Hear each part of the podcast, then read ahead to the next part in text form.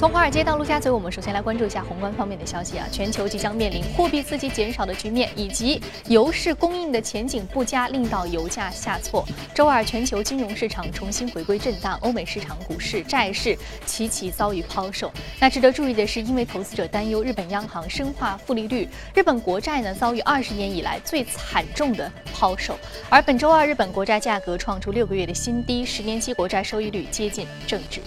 主权债券和美股遭遇抛售，摩根大通分析人士认为，这是因为市场担心日本央行下周会议呢对于债券收益的影响。那么，在日本央行未来政策明确以前，市场会继续的高度担忧。那么，此前在今年6月，日本央行货币政策委员会委员佐藤健裕表示，由于负利率的影响，当前市场的脆弱性堪比2003年日本经历的风险价值冲击。好，我们再来看英国，英国总商会表示，预计呢英国经济今年的经济增速将为1.8%，低于其前先预期的2.2%。那总商会还调降了2017和18年的经济增长预期。受到这个消息影响，英国经济规模呢将较先前的预期缩小438亿英镑。不过，总商会认为英国将有可能避开一次经济衰退。虽然距2016年结束还有3个半月，但是呢，迄今为止已经有20个国家被惠誉下调了主权评级，与2011年全年相同。那惠誉预计今年被降级的国家总数将会创下自1994年有记录以来的新高，被加入负面展望名单的国家数量呢超过正面展望名单上的国家数量。在发达国家当中，比利时、日本和英国的评级展望均被调至负面。国际能源署周二大幅下调了今明2年全球的原油需求的增长预期，将今年全球原油的日需求量增长预期下调约10万桶至130万桶，将2017年原油日需的这个求量呢是增长了，预期下调是约20万桶至120万桶。能源署称，最近的全球原油需求增长的支柱是中国和印度的原油需求摇摆不定，以及欧洲原油消费下降，是降低了全球的原油需求。好，刚刚我们浏览完了宏观方面的消息啊，接下来我们再来关注到的是美股3大指数各异的变化情况。我们继续来看一下美股3大指数呢也是全线下挫的走势啊。昨天收盘，道琼斯工业平均指数下跌1.41%，纳斯达克综合指数下跌1.09%，标普500指数下跌1.48%。那和前一天相比呢，是完全又跌掉了之前的一个涨幅啊，回到了这个黑色星期五下跌之后的这样一个市场水平。那我们再来关注到的是第一财经驻纽约记者何伟在收盘之后给我们发回报道。主持人，美联储议息会议即将于下周举行，目前已经进入了静默期，也就是说，从现在开始一直到下周3以前都不会再有联储的官员就美国经济前景和利率政策再度发表讲话。而隔夜受原油价格的拖累，美股也是出现了走低，能源板块跌幅达到3%。个股方面，大空头查诺斯隔夜再度对阿里巴巴的商业模式提出批评，并质疑阿里的财务透明度。对此呢，阿里的蔡崇禧就回应称，查诺斯做空阿里可谓是损失惨重。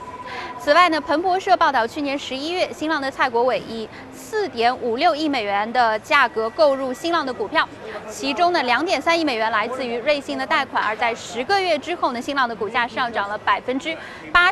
根据3月底的年报显示，蔡国伟在新浪的持股已经上升至18%。新浪股价的提振部分得益于微博的亮眼表现。6月份的微博的每月有效用户较去年同期上涨了33%，达到2.82亿人，接近推特的3.13亿人。新浪60%的收入来自于微博。上季度新浪调整之后的每股盈利达到了27美分，大幅好于此前分析师平均预测的15美分。不过呢，也有批评的声音就认为说呢，除却微博之外，新浪内部的创新不如竞争对手。作为门户网站，新浪较同期在美国上市的网易市值依旧是低出了20%。主持人。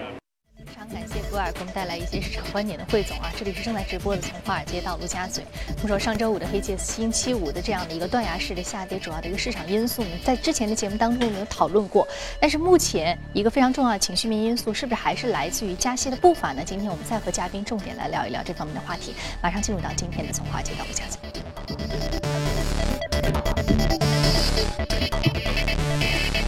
今天我们请到现场的嘉宾是华创证券机构销售部的副总裁简佳先生。金先生你好，早上好。我们说上周五的黑色星期五让大家确实措手不及啊。昨天是迎来了一波上涨，但是今天我们看到隔夜的指数又是出现了下挫啊，对，抹平了前一天的一个上涨的幅度。那你认为现在这个市场普遍的一个情绪是不太乐观的？那这个不乐观的因素是来自于美联储的加息预期吗？对，其实我们看到啊，这个上周五啊，包括昨天。无论是风险资产，像股票啊、大宗商品，还是避险资产，比如黄金、债券啊，其实都是出现了比较明显的一个下跌啊。我们看到上周五，整个美国的三大指数是创出了6月24号，也就是英国公投以后的最大的一个单日的一个跌幅。而且我们看到，像恐慌指数 VIX 大涨了40%啊，也是创出了7月份以来的一个最高值。那么原油价格我们看到也是持续的出现一个暴跌啊。其实我们对原油一直是比较谨慎的。我们看到上周五原油就跌了4%啊，昨天又是跌了接近3%啊这样的一个水平。那么在周末，其实我们看到非常多的这个专家也是出来进行分析啊。那么很多人认为是由于对于美联储加息的预期的提升啊，包括这个官员。某些美联储官员他的整个的一个观点从鸽派转到了鹰派啊，由于这个导致了大跌啊。那么我们确实看到上周五晚间，其实这个波士顿联储主席这个 Rosengram 啊，他是出来做了一个讲话。那么他表示，他认为美国的整个经济目前正在一个比较好的一个复苏的状态啊，美联储应该来进行一个未来进行一个持续的缓慢的一个加息是合理的。那么另外他认为目前这样一个极低的一个利率的环境会使得劳动力市场过于的一个紧绷啊，那么一旦美联储未来持续的加息的话，那么很有可能会人为的再造成下一轮的这样的一个这个经济的一个衰退。因此它是而且我们知道 Rosengram 啊，他是一个传统的鸽派的这样的一个美联储的官员，他的态度转向鹰派啊，使市场出现了一定的一个波动啊。那么我们看到，而且今年啊。其实 Rosengram 他也是 FOMC 的这样的一个投票的委员啊，所以他的讲话还是比较重要的啊。但是我们的解读，我们并不认为啊，这个讲话导致了这2天的这样的一个大跌，因为其实上周节目中我们就重点的点评过8月份的非农就业数据啊，当时我们认为这样的一个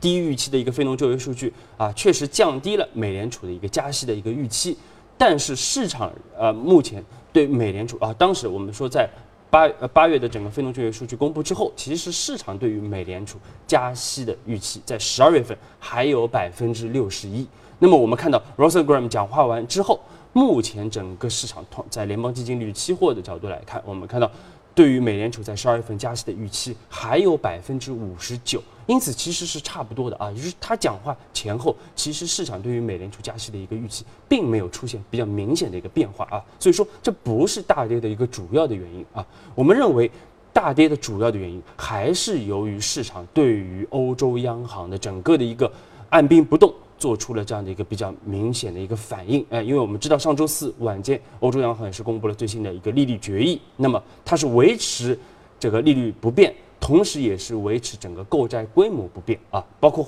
会后，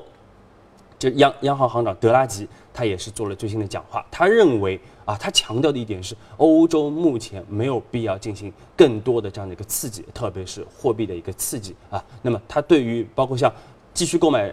股票啊，包括继续这个直升机撒钱，也没有进行任何的一个探讨。那么欧洲央行可能要等到年底来评估完最新的这样的一个经济情况之后，它才会做出进一步的一个行动。因此我们说这样的一个表态也才是真正的使得市场啊的预期，原来对于宽松的预期有一个大幅的向下的一个修正，那么导致了这一轮市场的一个大跌。所以我们说欧洲央行考虑很多的因素，包括11月美国总统大选以及12月份美联储是不是开启加息的步伐。所以说它现在直升机撒钱式的这种宽松呢，它并没有首先这种方式并没有如预期刺激到这个经济的增长。另外一方面，他们可能还是考量因素比较多啊，认为外围的一些宏观的事件还是对他们的政策决定有一些直观的影响的。好，那我们看到，其实，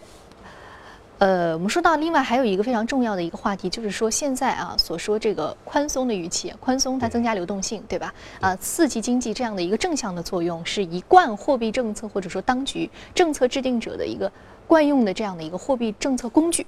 但是现在大家觉得这个流动性是不是已经到了一个拐点？它这个边际效应已经出现了一个没有办法再继续使得经济出现正增长的一个原因，是因为它流动性的拐点已经来了。对，确实周末这个讨论非常的多啊，但是我们并不认可这样的一个观点啊，那么。一方面，我们看到这个我们说全球流动性拐点其实并没有到来啊。首先，我们看到全球其实目前整个经济还是在一个非常疲弱的这样的一个状态之下的啊。那么，即使我们在次贷危机之后，全球央行进行了多轮的这样的一个货币政策的一个刺激，但是其实目前来看，其实是于事无补的。其实最关键的一点是，全球经济没有找到一个非常新的一个增长点。那么上周我们看到有这个 G20 在中国成功的召开，那么在会后有一个重要的这样的一个公告啊，也是有个全球达成了一致的这样的一个表态，那么就是要降低货币政策的权重，同时增加财政政策的一个权重。那么这个就使得市场啊开始有人认为啊，是不是这个货币政策要开始收紧了？是不是这个信号已经出现了啊？但其实我们说并不是这样的啊。首先，这样的一个公告啊，它更多的是体现了这个20国的一个首脑的它的一个主观的一个一致性的，包括对于整个财政政策的这样的一个判断和一个意愿，但是它没有具体的一个落实的方案啊。而且我们说每个国家在落实财政政策的时候，其实它的整个的一个动作，包括它面对的困难和差异化都是非常大的啊。比如说我们国内中国，我们已经开始通过 PPP 的方式，我们已经来开始进行一个新一轮的一个财政刺激啊，包括我们在之前的节目中也是重点推荐过 PPP 啊，我们看到也是最近 A 股非常重要的，也是最表现最好的这样的一个主题之一啊。但是我们另外看到像欧洲要推行财政政策就非常的难啊，因为它有很多的这样的一个壁垒在这边啊，所以说这是它的一个短板。所以说其实各国的差异是非常大的啊。那么另外我们说，其实财政政策和货币政策它并不是一个矛盾的东西啊，它并不是一个非此即彼的一个事情啊。那么而且我们强调的一点就是，好的一个财政刺激啊，必须有一个偏宽松的这样的一个货币政策作为依托，它才能有体现出一个比较好的这样的一个刺激的一个效果啊。所以说我们并不认为整个全球的一个流动性拐点已经到来啊。那么虽然说长期来说货币正常化是一个大的趋势，但是目前短期来看，我们认为流动性还没有到达一个紧缩的或者一个收紧的一个局面啊。那么另外其实下周我们说非常重要的就是9月的一个美联储的一个议息会议啊。那我们说这个会议其实和我们之前的判断其实是一致的啊，我们依然认为9月份加息的概率不大。目前我们看到整个美联储内部它的一个分歧还是比较大的啊，那么更有可能是在12月份加息。但是周末又出现了一个比较大的一个变数，那么就是希拉里的这样的一个身体的一个问题啊，它有可能会影响到整个美联储啊，这个美国大选的整个的一个进程，进而影响到整个的一个金融市场的一个表现。包括昨天我们看到，其实市场大跌也部分反映了这样的一个选举的这样的一个变化，市场对于选举的一个变化，所以这块未来还是值得观众朋友、值得投资者要密切来关注。所以说你认为流动性拐点目前没有来，虽然说大家觉得货币正常化不要那么极端的货币政策，已经是箭在弦上了，大家觉得应该货币的这个超发量应该要收紧。啊，所以说，虽然流动性在收紧，但是您认为这不是因为流动性拐点的到来啊？那么另外一方面，其实还是美国总统大选这样的一个非常重要的风险因素，尤其是希拉里这样一个相对而言，我们说可能更符合我们传统观念当中总统候选人角色的这么一个候选人，他可能身体会出现一些问题，所以说另外一个相对而言非主流一点的候选人，未来可能是这个概率更大。就像大家说，如果说特朗普当选的美国总统的话，对于资本市场的不确定性因素会非常的高啊，所以说我们看到这两点啊，流动性拐点不需要担心，但是反倒是这个政治因素，这个需要我们去重点的关注一下啊。好，非常感谢简家先生这一时段宏观方面的一些点评。那关于美联储加息预期呢，还是比较一致的，认为是12月份。另外，更重要的就是说，现在市场对于这个流动性拐点的认知呢，可能并没有啊我们想象的那么悲观啊。未来还是一些重要的这个政治因素可能会成为影响市场的主因。好，接下来我们再来关注到的是啊，各位领涨的板块和个股分别是什么？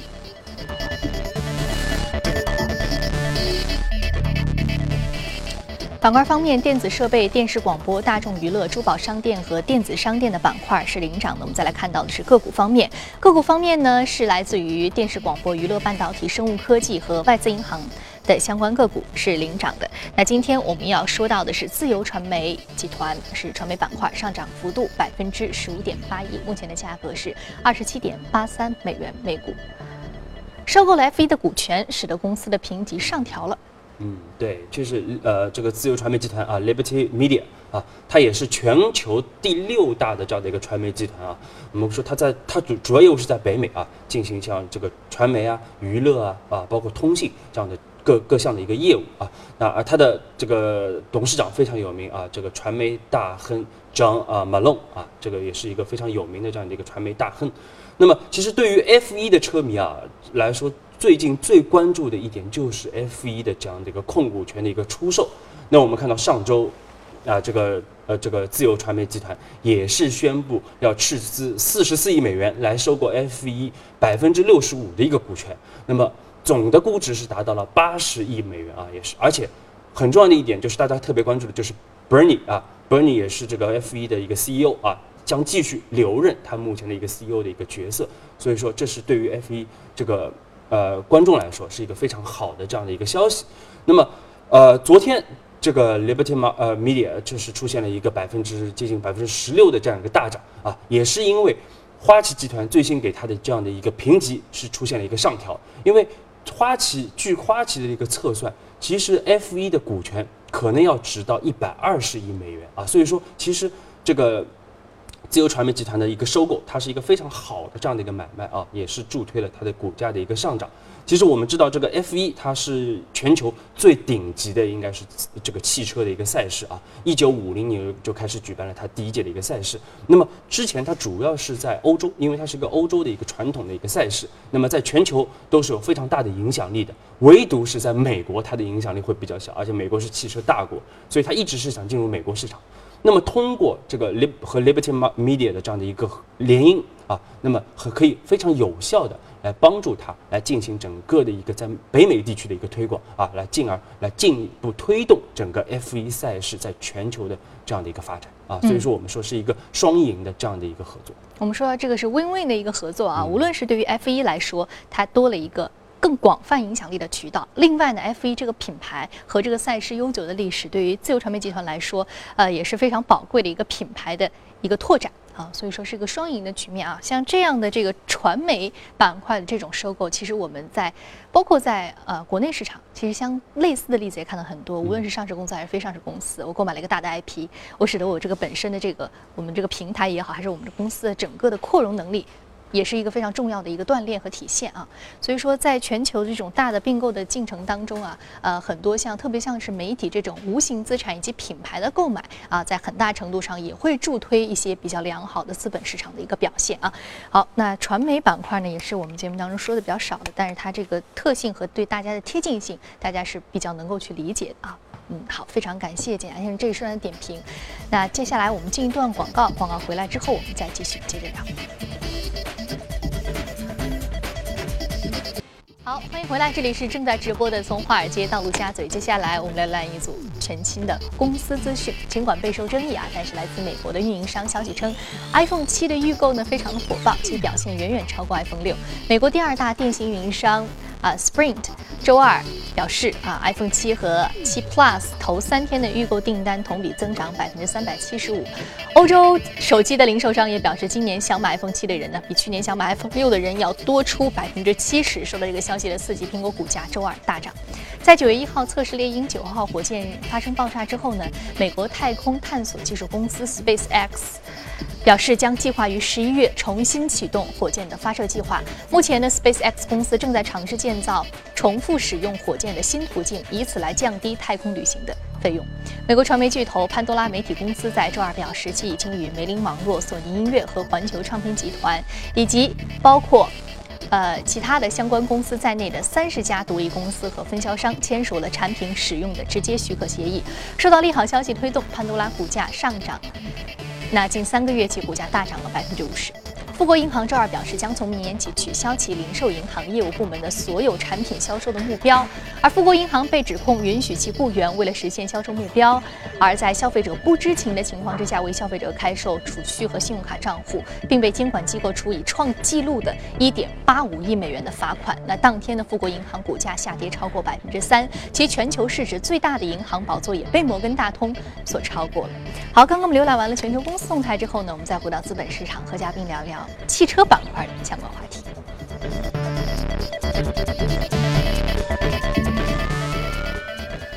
我们要说到的是通用汽车下跌幅度是0.77%啊。今天我们重点来说一下汽车。其实汽车呢是我们在节目当中说的非常多的板块，我们说到车联网、新能源汽车、无人驾驶汽车，还有这种制动的智能汽车，以及一切还有汽车后市场。但是今天我看到你主要希望去聊的是一个相对比较传统的汽车领域，为什么重新会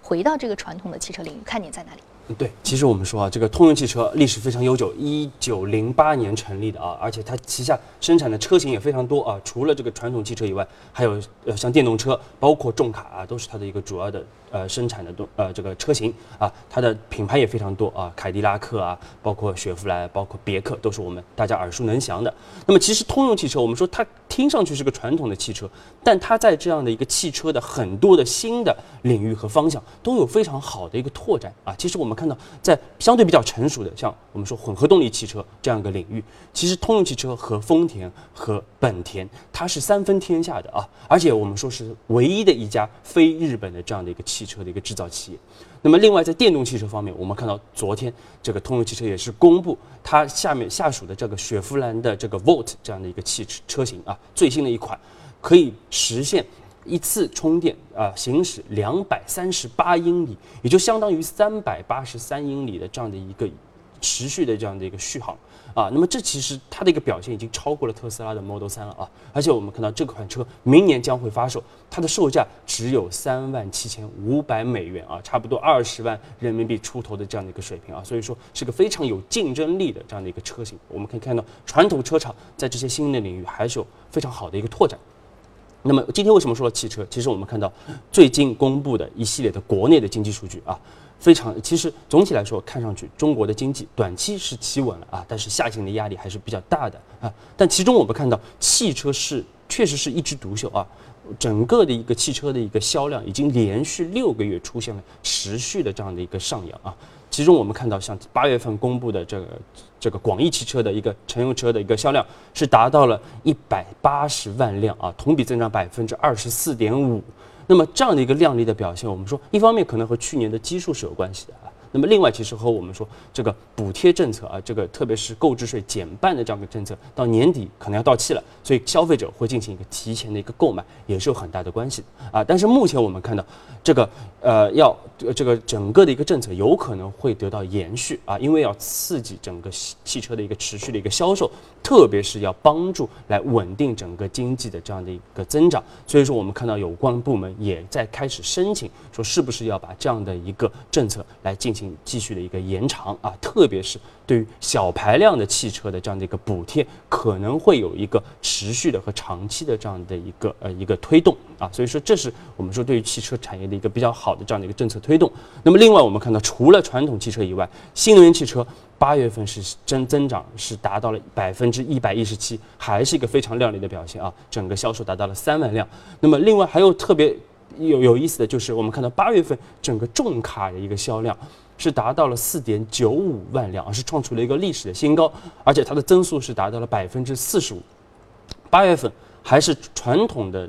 重卡的一个淡季啊，所以我们看到汽车不只是说传统车，包括其他的这样的领域都有非常好的一个表现。而且我们认为啊，由于汽车它是一个非常重要的整个的一个板块，也是一个很重要的一个经济的一个支柱。那么在整个的一个宏观经济下行的一个情况之下，汽车会扮演一个非常好的这样的一个啊刺激经济啊和助推经济的这样的一个作用啊。所以说我们说政策会不断的，所以无论是说一些传统的汽车的一些蓝筹白马公司，还是说我们说一些符合这个产业趋势的一些新兴的领域啊，比如说刚才主持人说到的像智能驾驶啊、无人驾驶啊、汽车电子啊、新能源汽车啊这样的一些领域，其实都是值得投资者持续关注的这样的一些子行业。啊，所以我们建议大家可以重点关注整个汽车的板块啊。嗯，整个汽车的板块，我们说不仅仅是之前我们提到一些相对比较新锐的这种领域啊，同时传统的汽车板块也有很多值得挖掘的一些潜力。好，非常感谢景佳先生这一时段点评，这里是正在直播的《从华尔街到陆家嘴》。那今天播出内容呢，您可以通过我们的官方微信公众号“第一财经资讯”查看。另外，你有什么样的意见和建议，也可以通过微信留言。您还可以到荔枝和喜马电台“第一财经”进行收听。稍后8点继续关注国内方面。